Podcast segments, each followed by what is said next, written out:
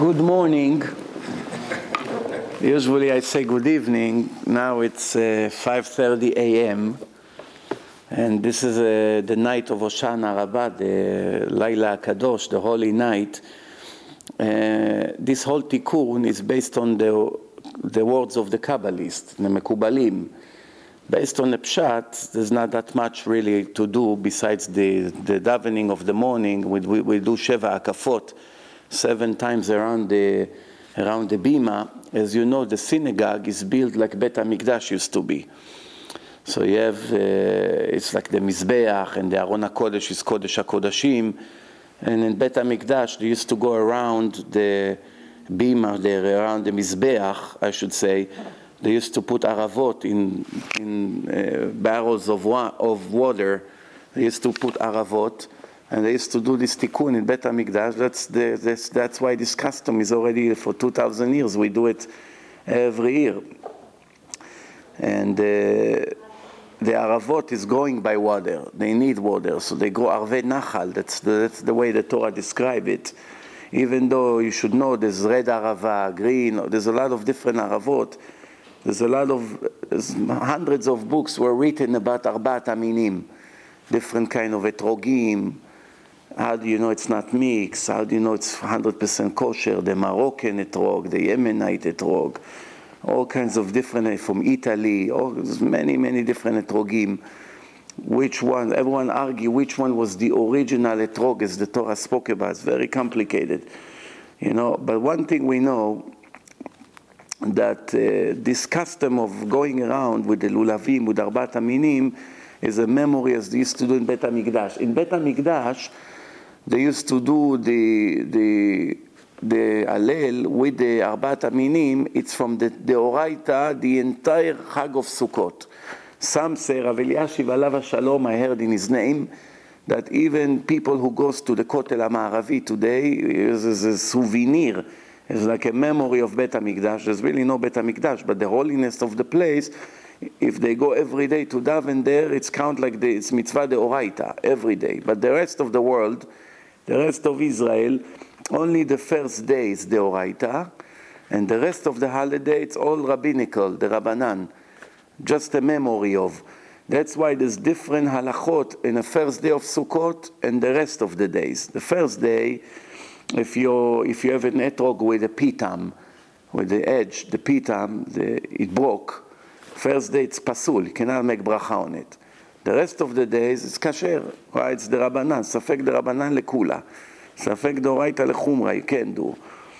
And many other differences. In a second, the rest of the days is more lenient as opposed to the first day. Now, as you know, in Chag Sukkot, there's many questions about this Chag Sukkot. First of all, why Chag Sukkot comes in a time when the winter begins? The exodus of Egypt was Yetziat Mitzrayim, was in the spring. The Torah called the Nes, the miracle of Pesach, Pesach called Chag Aviv, the holiday of the spring.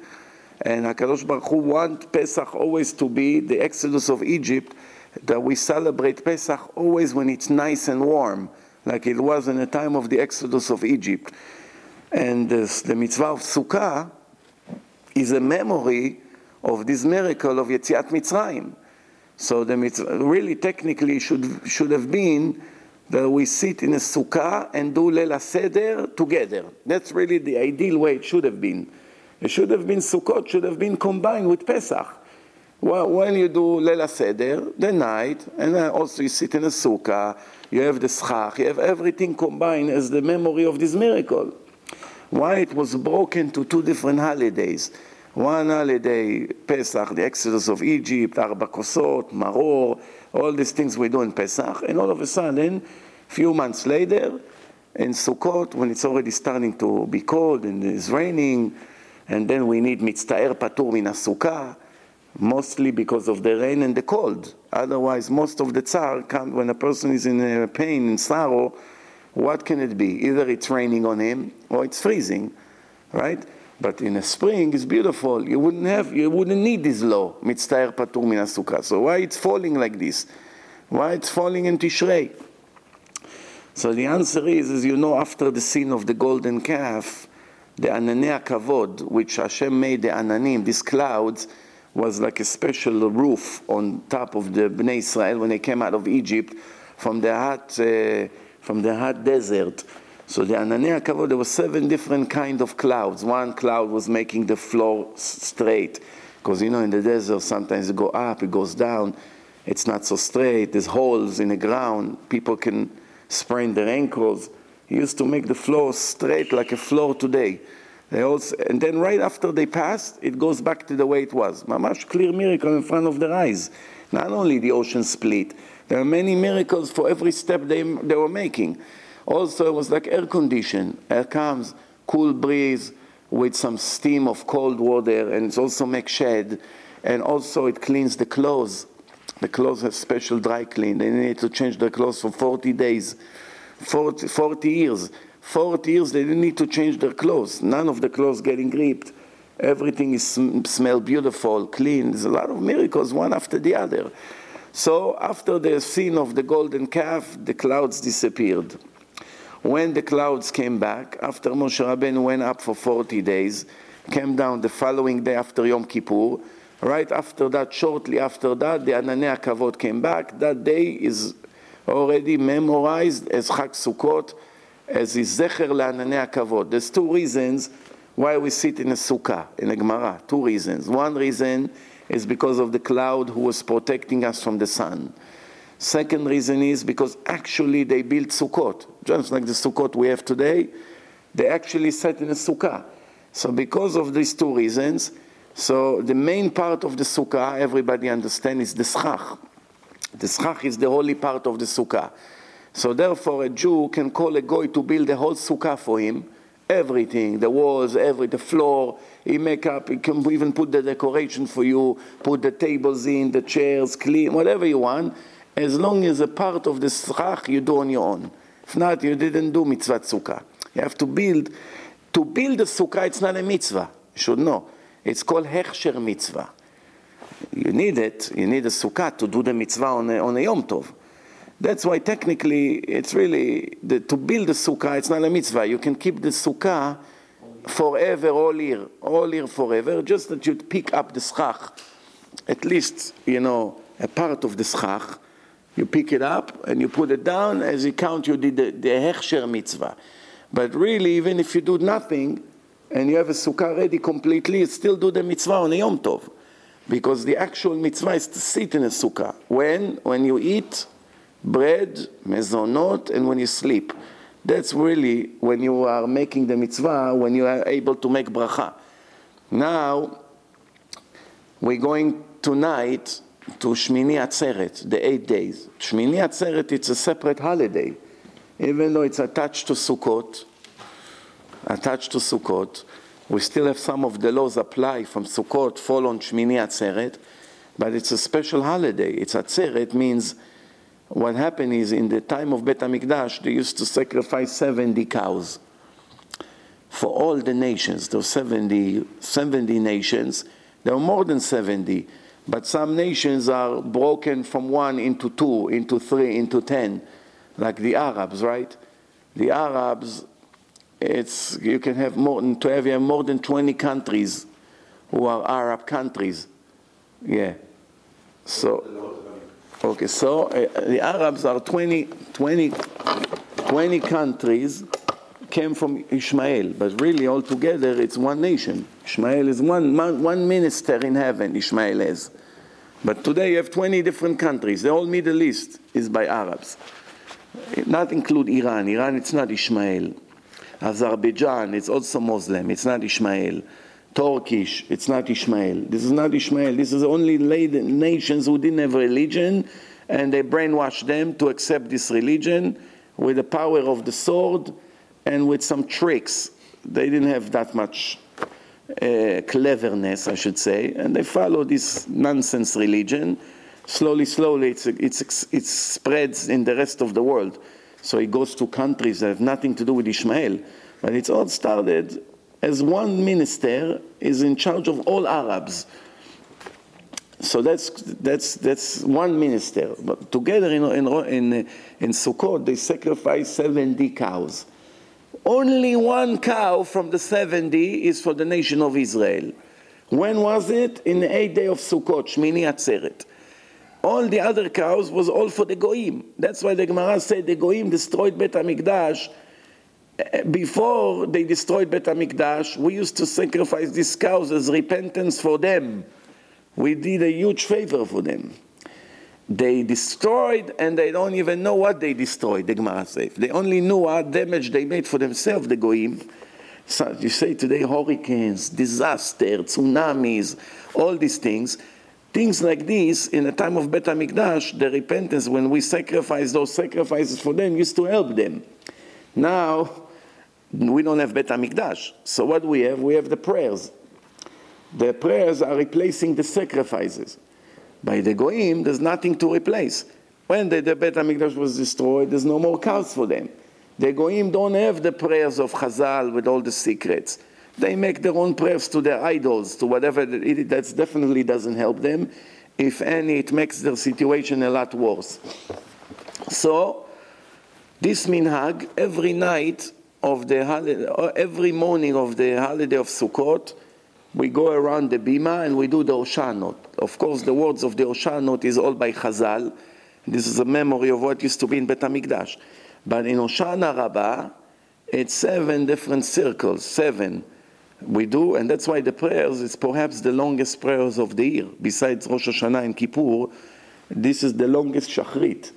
Why? Because you have the regular Shachrit, then you have Hallel, then you have Oshanot, seven, not one, seven. Then you have laning, reading in the Torah. Then you have Musaf. Everything combined in one davening. And I'm not talking Rosh Hashanah and Kippur, it's a separate thing. But other than that, from the regular prayers of all holidays and all, it's the longest prayer of the year. Okay, so after that, we have this minhag of the Arava.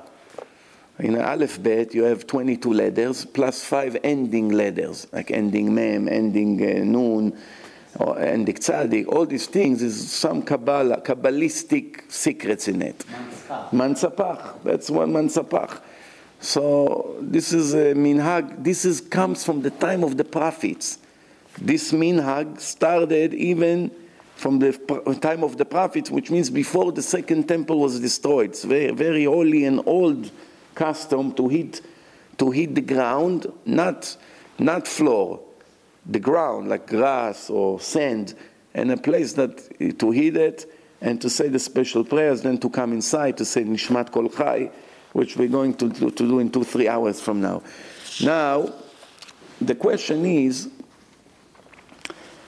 in, in Pesach, the night of Pesach, we sing Manishtana Laila Azeh.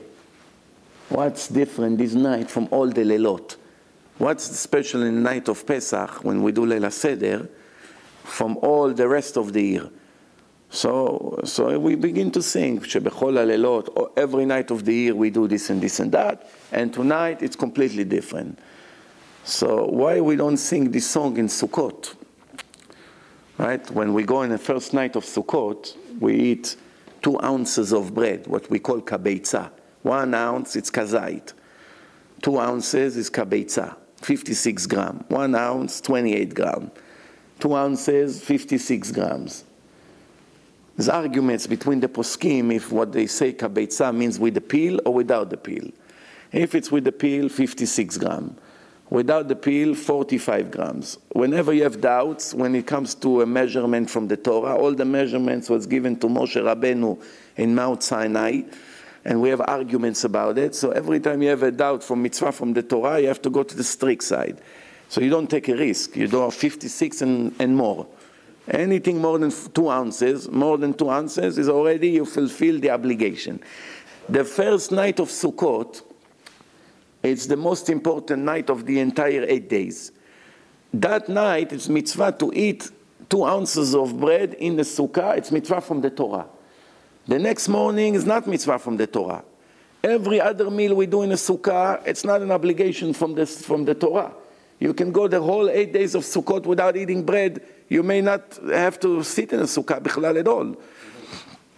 Why is it? Because there's no obligation to eat bread. Same thing in, in Pesach. From Halacha, You're not obligated to eat matzah all, all eight days of Pesach when we live in the exile here. Yeah. Only the night of Leila Seder is mitzvah to eat two ounces of matzah at least in the night of Leila Seder. The rest, it's a, it's a, if, if it's, it's a choice. You want, you want to eat, you have, you, you, have to, you have to eat matzah. You cannot eat bread because it's chametz. You want to eat a meal, so you are forced to eat matzah. You don't want to eat any meal. You can eat fruits, you can eat meat, you can eat rice. You don't have to eat matzah. There's no obligation to eat matzah. Same thing over here. First night, you are obligated to eat bread. How do we know it? We learn it from Gzera Shava, from the Torah. What does it mean, Gzera Shava? There are 13 formulas that Hashem gave Moshe Rabbeinu in Mount Sinai, how to learn, how, yes, that's the foundation of the oral Torah, of the Torah Shebe'al Peh. We read it every morning in Shachrit, before the, the first Kaddish, before Odu, הוא יעשה 13 מידות, התורה נדרשת בהם, קל וחומר, גזירה שווה. קל וחומר, it's needless to say. If you, did, if, you, if you did something and this is your punishment, if you did something much worse, then the punishment is much bigger. It's needless to say. This is things that you learn, it's called kal vachomer. Okay? Then you have gzera shava. What's gzera shava? We have in traditions that altogether there are 400 gzerot shavot in the Torah. What does it mean gzera shava? There is two psukim, two verses in the written Torah with a mutual word, mutual word, and our sages, Chazal, they had this knowledge that we already don't have, but we count on their knowledge. They knew that there are linked, linkage between, between those verses that if this verse is talking about one law and another verse has a mutual word, that means that law applies to that, to that law as well.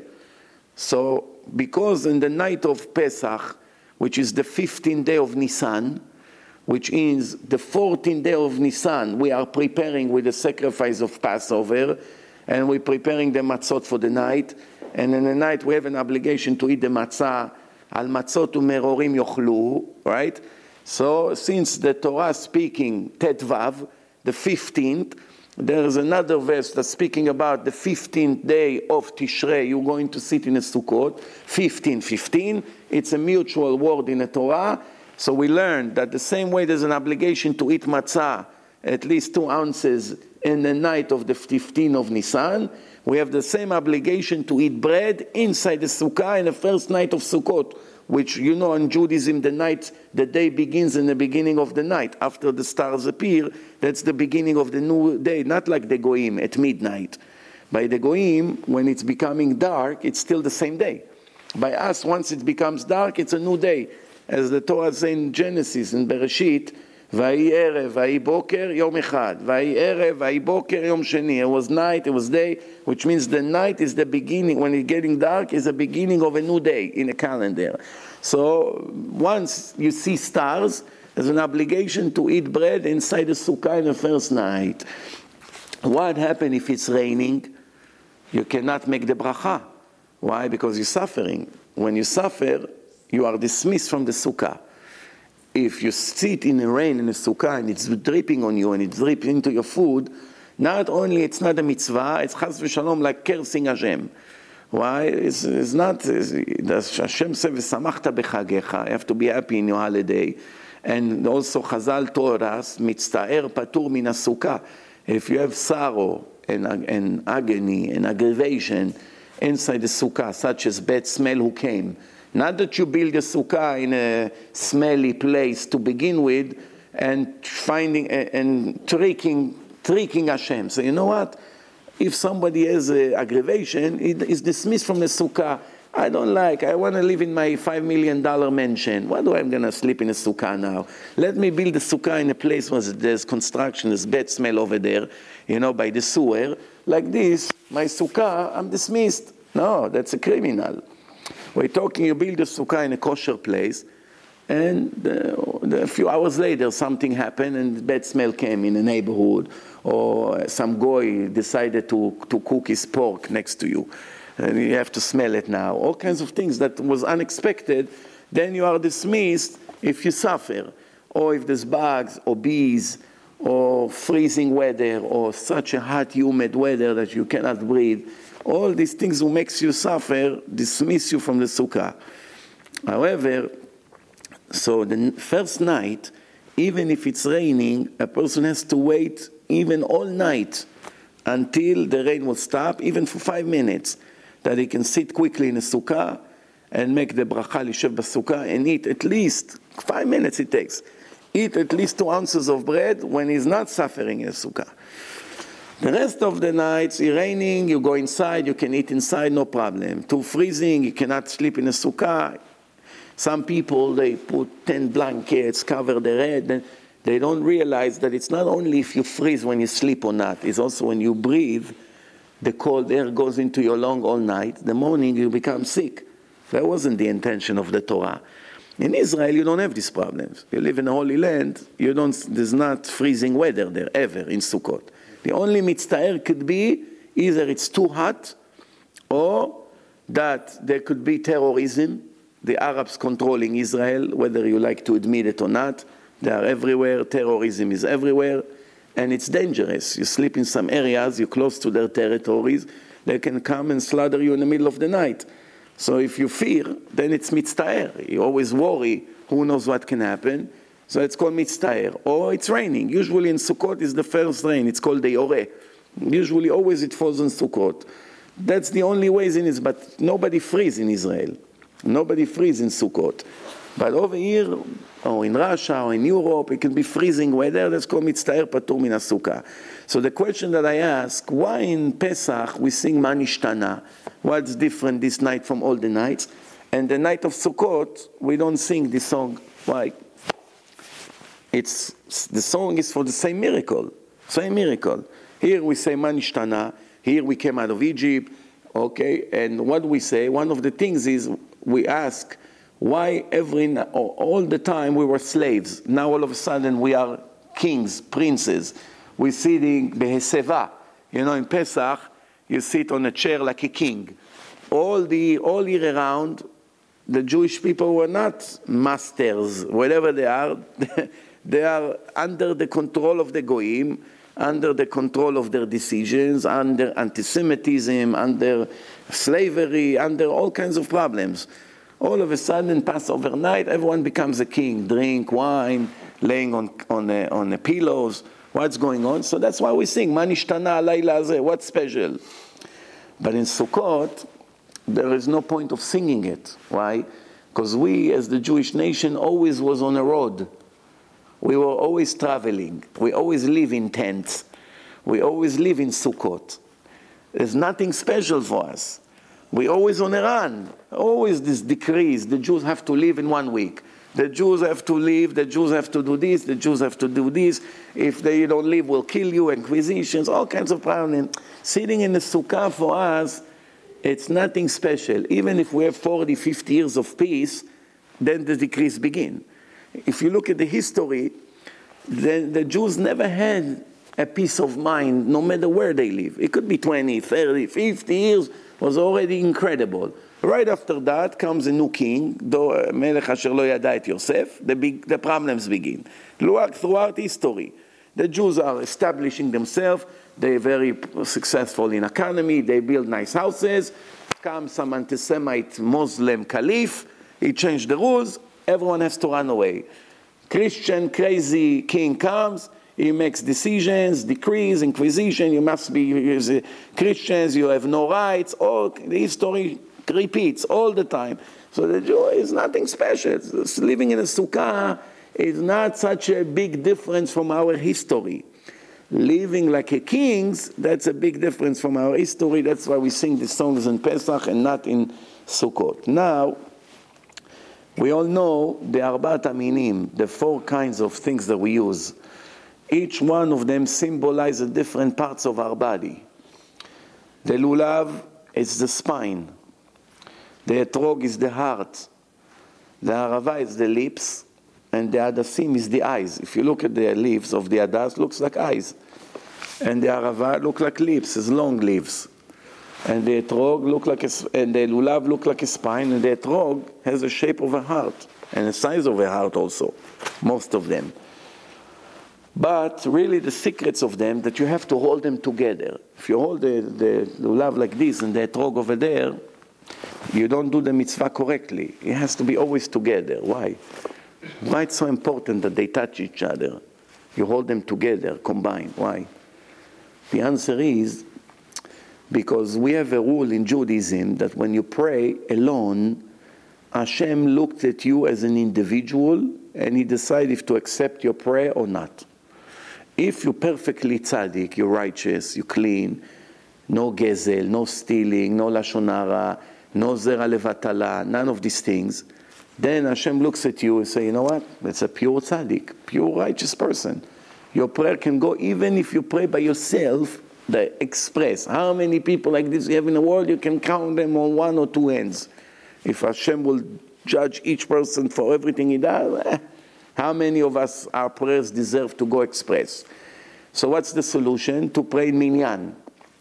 Tfilah betzibur. Tzibur, tzibur, the word tzibur means public, together. Tzibur is abbreviation, there's a secret in this word tzibur. Tzadik, Yud, Bet, Vav, Resh, right? So it's actually without you. ציבור, צדיק, ב', ו', ר'. מה זה? צדיק, צדיקים. ורשעים, right? ובינוניים, ורשעים. We have צדיק ובינוניים ורשע. It comes to together. So we have righteous, mediocre, half enough, and Reshaim, completely wicked, all gather together, and they pray together. Same thing over here. The Arbat Aminim, there are four different kinds of people. There are people that have no Torah and no manners, no derech eretz, nothing, empty. You cannot find any good thing about them. You know, the arrogant, dirty mouth, dirty thoughts, dirty behaving, no chesed, no Torah, cannot say one word of Torah. Seven years he lives, besides playing sheshbesh and go to, to watch some soccer games, and nothing he knows. Worthless. You know, mamash like an animal. Who is he? Arava. This person, you put a sticker on his head, Mr. Arava. Why Arava? Arava doesn't have no smell and no taste smell and taste is a mashal, parable to Torah and manners and derech eretz. You know, if he has nothing, that means he has no taste, no smell, that means this arava is like a person is worthless. Then we have adas, smells beautiful, amazing smell, like heaven, but no taste. So someone who has nice manners, everywhere. People smell good from him. He doesn't make bad reputation, but no taste, no Torah, nothing. Doesn't know Torah. But he's always run. He serves the people. He clean the shul. He's the last one who clean. He serve. He brings tea. He knows uh, to learn. I don't know. Let me at least make the people who learns happy. Let me get them cake. Let me give them this. Let me wake them up for minyan let me, you know, he's always nice. No one hates him. Why? Because he's a nice person. But Torah he doesn't have. So he's like Hadas. Smells great, no Torah. Then we have Lulav. Lulav comes from the date tree. The palm tree has dates. So he has Torah, he has good taste, but no smell. You try to smell it, no smell. But delicious smell, delicious taste. The dates, it's very good taste. So yes, Torah, but no manners. You ask, how can it be? Someone who has Torah, how can he not have manners? Right? How can a person have Torah without manners? The answer is many people that learns Torah, it makes them arrogant and proud. Pride goes into the heart. Why? Before he knew Torah, there was nothing to be proud of. What should I be proud of? That I know the new cars who came to the market, that I know about watches, that I know about suits. What am I going to brag about? If I go and sit in front of the rabbis, what am I going to talk to them about? The new suit came to the market, they invented a new shirt, the new watch came in Switzerland, uh, the Belgium invented a new chocolate. What am I going to speak to the rabbi? A new uh, basketball team won the championship. A Israeli soccer team played uh, and put a yarmulke on and say Shema Israel, what am I going to tell the rabbis? Only one thing I can speak in front of people who are in a high level, what Torah. So once he become already a Talmid Chacham, he become, he's starting to become proud. And everyone else that is not a Talmid Chacham is worthless for him. Sometimes he become a racist. The Torah that he knows makes him a racist. Why? He looks at a group of people who they came from a country that they couldn't learn Torah over there. Either communism or Muslim decrees, or there was no enough rabbis to teach Torah over there, or there were poverty, people had to work like slaves, so they couldn't learn Torah. And he came from a place that they had wealth, and they, were, they can afford to learn Torah. So it makes him, he feels like a big shot. And the Torah has a, a, a way to make a person feel important. Once he knows a lot of Torah, he knows everyone respect him, it may make him more proud than his natural way. Because of that, this is somebody like the, like the palm tree, like the tamar. Yes, you have good taste because you know a lot of Torah, but you don't have a good smell, and nobody can stand you right? And even if people of his whole house cannot stand him. And if you ask me if something like this happened in history, it happened. The Gemara brings a story about the son of Rabbi Shimon Bar Yochai, who in the history was like Rabbi Shimon Bar Yochai. How many people? You can count on one hand. And his son was just as big as him. His son buried next to him in Meron. His son, when he died, 22 years, his wife kept him in the attic he didn't need burial. 22 years without refrigerator, without freezer. He was in the heat of Israel in an attic in 110 degrees, 22 years, not one worm came out of his body. The body never smelled. People used to come pray in their house. Yeah, Eliezer, his son, was a very holy man. But he was very heavy. Very heavy, full of fat. Gemara say, in the month of Tammuz, the Chachamim made him a liposuction surgery. If you think the doctors today invented liposuction, think again. At the time of the Gemara, they took two big buckets full of fat from his body. They took out of his body. The Gemara say they put him, they made him sleep on a marble surface. Why marble? Because the Chachamim knew, just like the scientists today, without microscope, they knew that marble is the most sterilized material you can find in nature.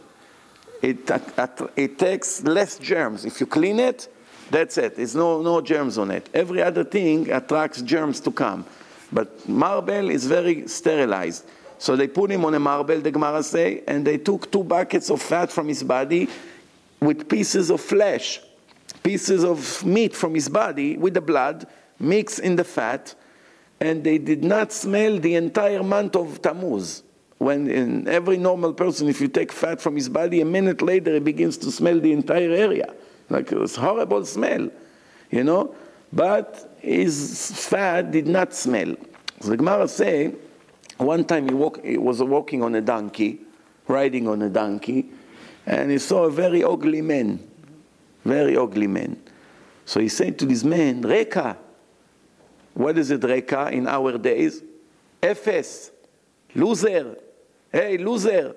Imagine such a thing. The chief rabbi of Israel, who, one of the chief rabbis, he, he, he drives on his, or in his car and he opens the window and he sees somebody ugly on the street of Bnei Brak or Yerushalayim, the chief rabbi of the world. And he said to him, hey, loser. Imagine such a thing. Now, somebody like this can stay in job people would burn his books probably. How much Lashon Hara on the internet you have on him for years? ah, you're calling him rabbi?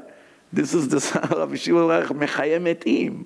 Not somebody today, uh, you know, somebody bought him a nice house, so he forgot he's a rabbi, started to dress like a model. We're not talking this kind of, uh, of uh, we're talking uh, holy men. So he said to him, hey, tell me, you ugly, who made you? He said to him, how come you're so ugly? Or all the people in your city are ugly like you? He asked him. How could they know better?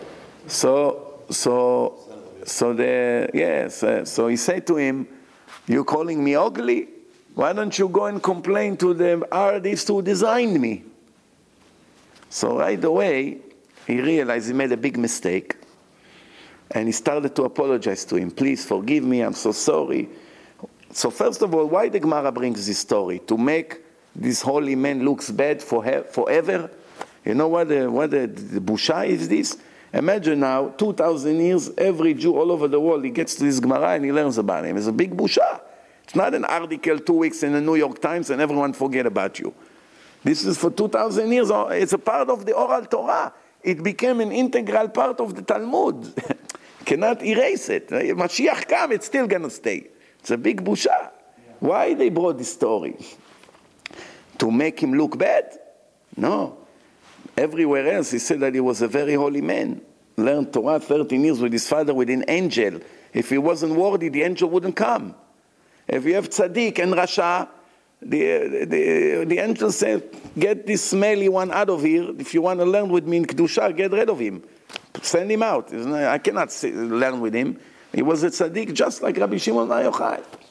So the answer is, the Gemara brought this story to teach us that someone who made a horrible mistake, and once the person told him, go to the artist who made me, right away realize his mistake, it didn't take him a second to make tshuva. He doesn't have ego like it looks like. But the Torah, he, he felt so perfect that all of a sudden he said to this man, look how you look. And right away he said, to, he followed him the entire way to the town and begged him for mechila, and this person wasn't ready to forgive. He doesn't want to forgive. And then when the people of the city came out, and they say, Rabbi, Rabbi, Rabbi. So the ugly men say, Who are you calling a rabbi? He said, To this man behind you. He said, If he's a rabbi, may ne- never be any rabbi like him in the nation of Israel. Say, Chaz Shalom, how you say, how you say such a thing? So he told them what he did. So they told him, Forgive him. He's a very big, important man. Forgive him. So he said, the ugly man said, I forgive you for their honor. Which means he didn't really forgive 100% from his heart. And because of this story, by the way, we have the halacha that we write mezuzot with something soft. The Gemara say, we write mezuzot with kaneh. Today we write with feather, which is even softer. But with kaneh, it's soft, it's flexible, but not from erez. Etz erez is very hard. It's not flexible. Why? Because uh, Gemara wants to teach us that Hashem loves people that are soft, flexible, mean they put their head down. If somebody offended them, they're willing to forgive right away. They don't make a big deal out of it. Some people, every little thing, for years, they keep it in their heart. For years. Some people, five minutes later, don't worry, I forgave you, it never happened, they move on with their life. Next thing you need a favor, it's really never happened. Not like the people, 10 years they say, הריני מוחל וסולח לכל מי שהכעיס והכנית אותי, הכנית אותי. 10 years they declare that they forgave that person. After 10 years they see him on the street, they're ready to kill him. Every day, הריני מוחל וסולח. In the morning, what does he say? הריני מקבל עליי מצוות ואהבת לרעך כמוך. 10 years later he see him, what, about, what happened to Elul, Yom Kippur, Slichot, Salachnu, Salah, everything is baloney. Just beautiful speeches. So, so the, the story over here to teach us that even if you make the most horrible mistake, you have to do tshuva, and the faster you do it, the better it gets. So, uh, Sukkot comes right after Yom Kippur. Why? Because to go to the exile is the best remedy for the neshama, for the soul. If a person has to leave his comfortable home and he goes out to a place that is not comfortable for him, that's erasing all his sins and it's a new start for him. This is the secret when Hashem said to Avraham Avinu, Lech Lecha, Lech Lecha, he already told him, מה זה Lech Lecha? Lech, it's numeric value 50, Lecha it's also 50. 50 and 50, when you be 100, you'll have a boy that will continue your way, Lech Lecha. He was 75 years old. So he said, leave everything you have and go to the unknown. Go, leave everything. Avraham could have said, Hashem, have mercy on me. It took me many years to establish my empire here. Now you want me to leave, to go to a place, to start from zero. Avraham didn't make a beep. And that therefore Avram is memorized as uh, one of the most important people ever. So uh, the seven days of Sukkot, every night, another Ushpizin comes to the Sukkah. Ushpizin means in Aramaic a guest, an important guest. Of course, it's the spirit you ask how the spirit of Avraham or Yitzchak or Yaakov or anyone can go to 5,000 or 50,000 Sukkot all over the world at the same time. Uh-huh. Have to be uh, uh, uh, how they split themselves. The answer is a soul can be in few places at the same time. It's not a physical object. Mm-hmm. Like for instance, and I just made a new film, Life After Death. I put some some DVDs here on the table. You can watch. It's scientific proof that really the soul never dies. And people died and came back to life and they report what happened to them. Very interesting film. But one of the symptoms is Jews and non Jews that died in an accident. Let's say the accident was in a highway. And then they took them all the way to the hospital, which is 10 miles away. When they came back to life after 10, 20 minutes, or 30 minutes even, they reported what happened in the last half an hour when they were completely dead. They were able to, to, describe the hospital, every room in the hospital, and the highway, the place of the accident where parts of the body were still there. They were able to report from the highway and from the hospital at the same time. How, how can they be in two different places? It's 10 miles away. Mm-hmm. If, if the body lay here, the body, worse comes to us, the body can say what's in this room. How the body, how the body that is right here transferred all over the hospital and the highway, the body is right here. The spirit has no limitation. It's very interesting. It's a divine, it's like, like a little God. The soul of a person is a spark from Hashem. It's a little God. And what happened in the soul? The soul can report with no limitation. And this is the same thing with Shpizin, same thing Eliyahu Navi comes to every Brit Milah. How can he come to every Brit Milah? If today there's a 500 Brit Milah today, all over the world. One in Hong Kong, one in Israel, one in the uh, United States, one in Europe. Eliyahu Navi, why? He's not getting tired going to all the Brit, the, the, the Brit, Brit Milah circumcision? What's going on? There's, of course, there's no limitation. There's no, not, no, no problem whatsoever. Now, I want to read to you, before the time will, will arrive for us to pray, I want to read to you something very interesting. So, just we conclude what I said before on the four different kinds of people. Some people can have Torah, can have Torah, but they don't. They have problems with the personality. They don't work on the character, on the midot. And because of that, they are like the lulav. They have good taste, the dates, but they don't have good smell. And the perfect one is the etrog. The etrog has good smell, great smell, and also great taste. Today, the etrogim don't have taste. Don't have taste. But in a time of the Torah was given, the etrogim had the most delicious taste. We learned from a midrash that said that Yosef HaTzadik he went to Egypt when he was 17 years old. He was very, very good looking man, very handsome man. But not just another handsome movie star that you know today. He was such a pretty young boy that the women were doing everything they can in Egypt to look at his face. He couldn't stop looking at his beauty. That's how beautiful he was. Now imagine, 17 years old is when the Yetzer Hara, the evil inclination, it's the strongest ever in the life of a person. Plus, he goes away from his father, from his Rebbe. His father was his Rebbe, far away from Torah, from away, far away from Jewish community, alone in a country where all the most horrible sins happening all the time, all the prostitutions, all the sins, the worst sins that you can think of. And he has to live with a, in the same house with one of the most beautiful women ever lived. What a big nisayon! Who, could have make? Who could have passed such a nisayon? So the midrash tell us that she used to talk about his beauty. She was a married woman, this Egyptian, She was telling everyone, you have to see what this Hebrew slave that came to us, you have to see how, how good looking he is. So they used to make fun at her. They used to make fun at her. So the Midrash said they used to make a party, all the rich ministers, their wives, and they used to serve etrogim. There was the fruit of the kings, like the most important fruit in the world. So the Midrash said that they used to cut, to slice it. It was so delicious. So when he walked to the room, all of them looked at him. They were so shocked that they cut their fingers off. It was all bleeding. Why? Because they were in shock from his beauty. But from this midrash, we learn how the etrogim was like paradise. So you ask, what happened that it's not so delicious? It's not even a question. Why?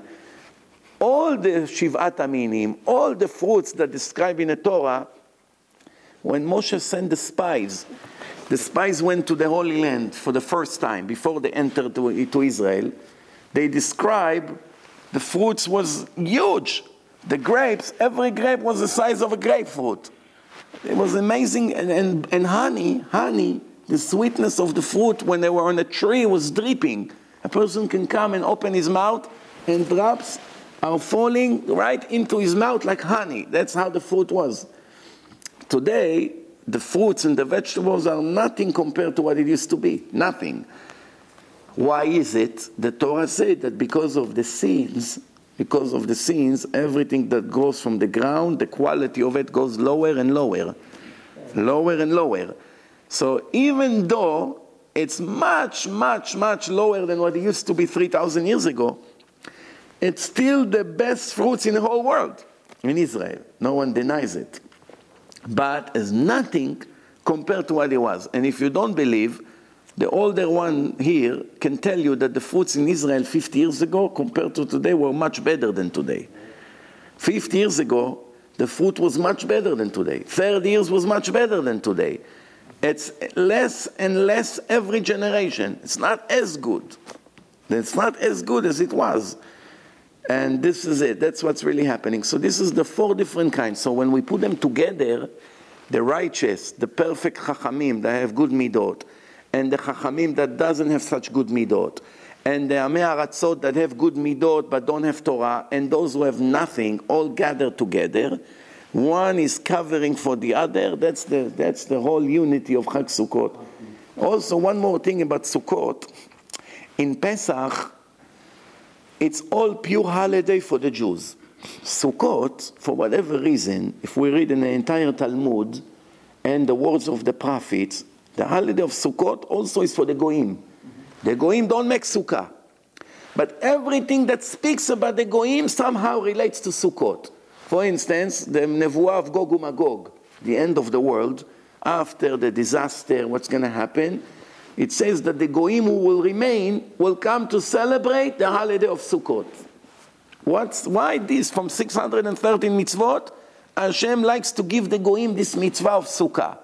Also, the, the Midrash said that La'atid Lavo, after Mashiach come, the Goim will come and they complain. They say, why the Jews get this prize now? They have Mashiach and everything. What's with us? What's, why, you don't, why we didn't get it? So Hashem said to them, you, all these years, you didn't come, you didn't join my nation, you didn't do anything. Why, why should you get it? You know what? Let me give you one mitzvah. Which mitzvah he gives them? Mitzvah sukkah. So he gives them mitzvah sukkah. And he takes out the sun. One time in history, there was a very hot day. And the third day of Avraham Avinu, after he circumcised himself, he was 100 years old. Three days after the circumcision is the most painful day. And then Abraham goes to look for guests. And Hashem made it such a hot day that there's no guest on the street. In the end, Abraham doesn't give up. Hashem sent him the angels. The rest of the story you know. But one thing over here is very interesting. When Hashem will tell the Goyim, okay, build a sukkah and sit in a sukkah, he makes it very, very hot day. Very hot day is boiling. So the Goyim, they go crazy. They say, wow, what kind of mitzvah is this? and they begin to kick the sukkah. Who needs this? They kick the sukkah.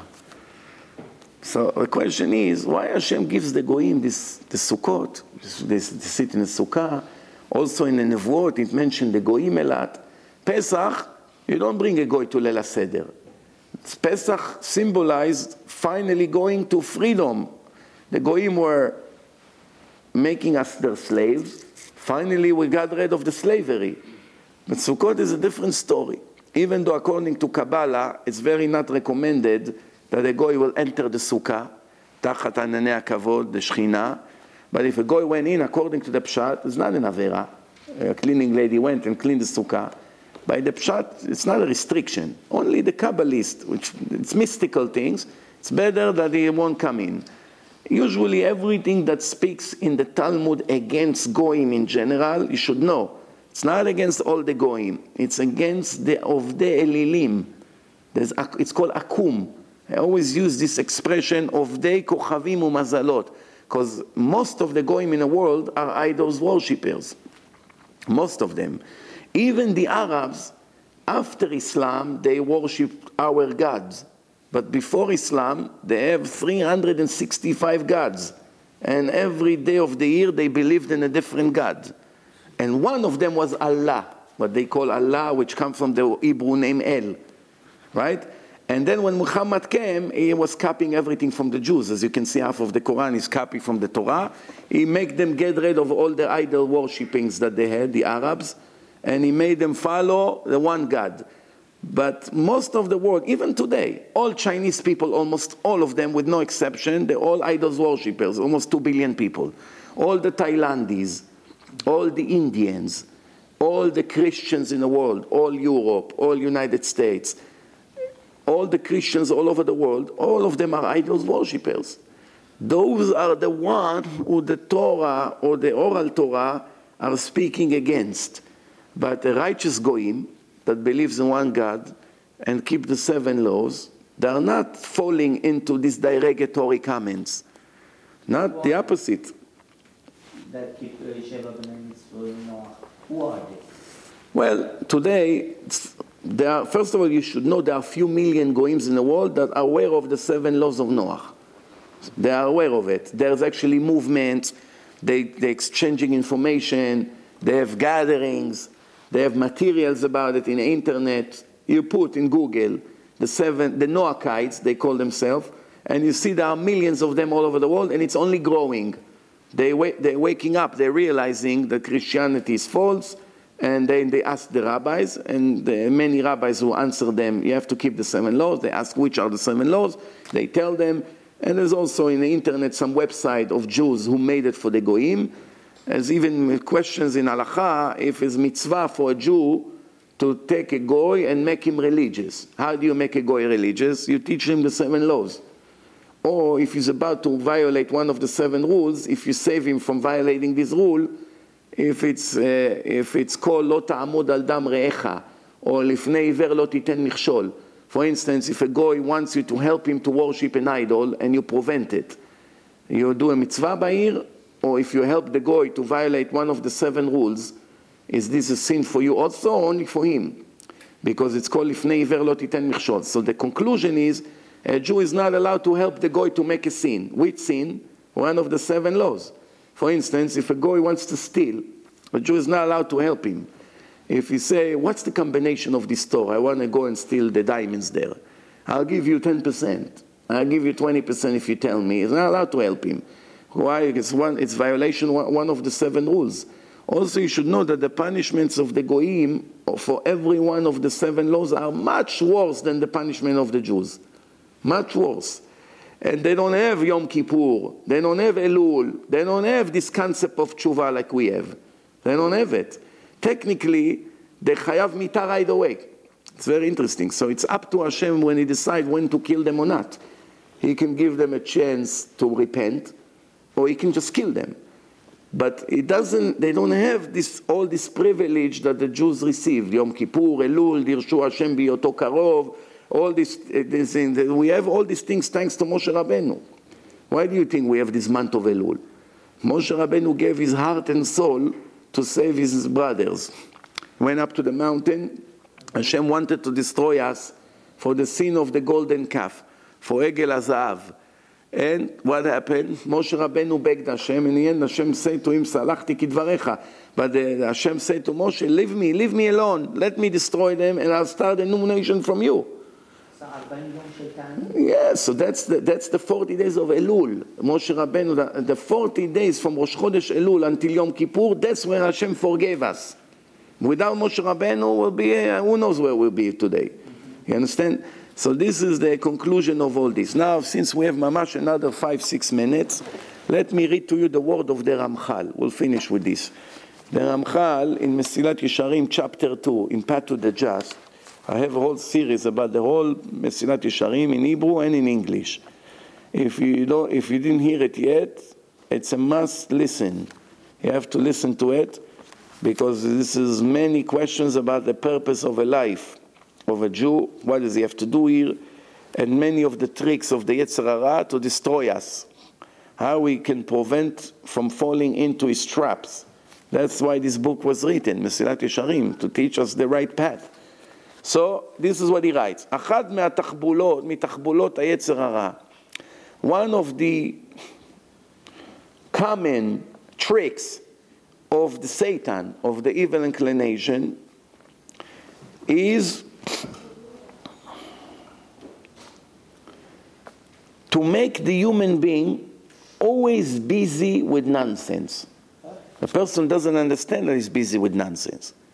Business, opening franchise, another location, and another one. He has one location. He makes a million dollar a year. He's more than wealthy. Well, what does he need more than that? Pays his children tuition. He pays his mortgage. He pays his vacation house. He pays for three cars. He pays for everything. Still have half a million left. It's, it's, he can live fine. No. Why? He looks somebody else has three million a year. He feels poor. I'm the poorest guy in my community. Like one of the richest billionaires, Jewish billionaires, one of them came to me. Said, I want you, I want to take you to Mexico City. I say, why? I don't speak Spanish. He said, no, no, don't worry. I'm taking you to all my business colleagues. They all speak perfect English. They have degrees from the best universities. So he said to me, they think I'm rich like them. That's why they give me a lot of respect. But I don't know how to talk to convince them to become religious because they're all scientists, they have a university brain. They say things that I don't know how to handle. So I'll take you with me, and they listen to you. If you be with me, they give me respect. They think I'm rich like them. In reality, he's richer than them. he's very, very rich. He, he tried to fool me, like I'm not so, you know, I'm, not, I'm only rich, I'm not a billionaire. So he say, I'm going to go over there. So what's happened is, these people never have a moment of rest. Why? No matter how much they have, they're always busy. Let's open this, let's open. Every year you hear about this family, they want to open something new, they're on the news, they hear. Then, what for? You have enough to live 50,000 years, just from the interest of the money. You just put the money in a CD, you have enough to live forever. But this is the words of the Ramchal. What does it say? It says, להכביד עבודתו בתמידות על ליבות בני אדם, עד שלא יישאר להם רווח. He always make a person so busy with his personal things, that he doesn't have a moment. עד שלא יישאר להם רווח להתבונן ולהסתכל באיזה דרך הם הולכים. A person will never have a moment anymore left to analyze and to rejudge his direction in life. Why? Because he's so busy, he's already so deep into his investment, into his normal lifestyle, that it cannot make a time out and see, oh, you know what, let me reevaluate my life. Maybe I'm in the wrong direction. Maybe it's not what Hashem wants from me. So what happened? כי יודע הוא, the Satan knows, שאילולא היו שמים ליבם כמעט קט על דרכיהם, if they would have an hour in their life without the headache of their businesses, without the thoughts of the businesses, without all the things that happen and change in their life every second in their life, ודאי שמיד היו מתחילים להנחם ממעשיהם. Right away they become, they start to repent. to make tshuva.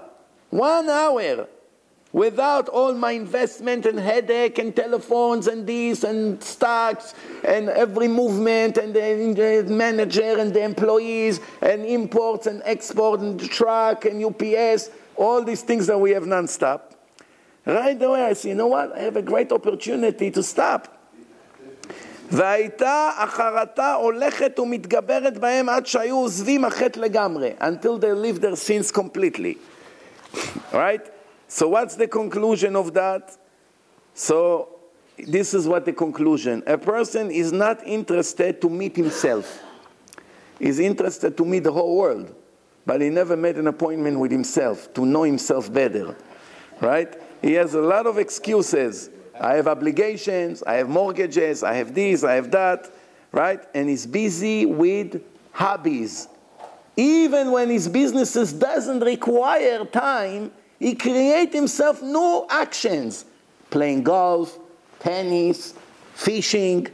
Who needs this? Why? Not to be bored. Why? A person doesn't want to be alone and not in a center of actions. Why? He doesn't understand that the Satan is fooling him every second of his life. And the conclusion is, Adam she'en tochen na'ala lefanav, right? He's always sad if he's not busy with these things, with these activities, right? And he doesn't understand that these activities are blinding him and they are also a fake replacement for the real pleasure, which is the Torah. If a person would take a time out from all this and fill himself with Torah, he won't need friends. He won't need activities. He won't need hobbies. He won't need five different jobs. He won't need all this luxurious lifestyle. None of it will be important for him, and he will be free from this slavery. A person make himself a slave of the Yetzer Hara. And one last minute, Mamash will finish these words. So, these people are constantly lying to themselves, and they busy in this fake life until Chas v'Shalom, they get to the moment that they have to separate from all this, and they realize the mistake. And Bezrat Hashem, now we're going to pray the Tefillah of Hoshana Rabbah with Kavanah, and we'll do the, the final tshuva, and that's it. The moments of tshuva is finishing. The window of tshuva is finishing completely in the next two, three hours, Bezrat Hashem. Baruch Adonai Amen ve'amen.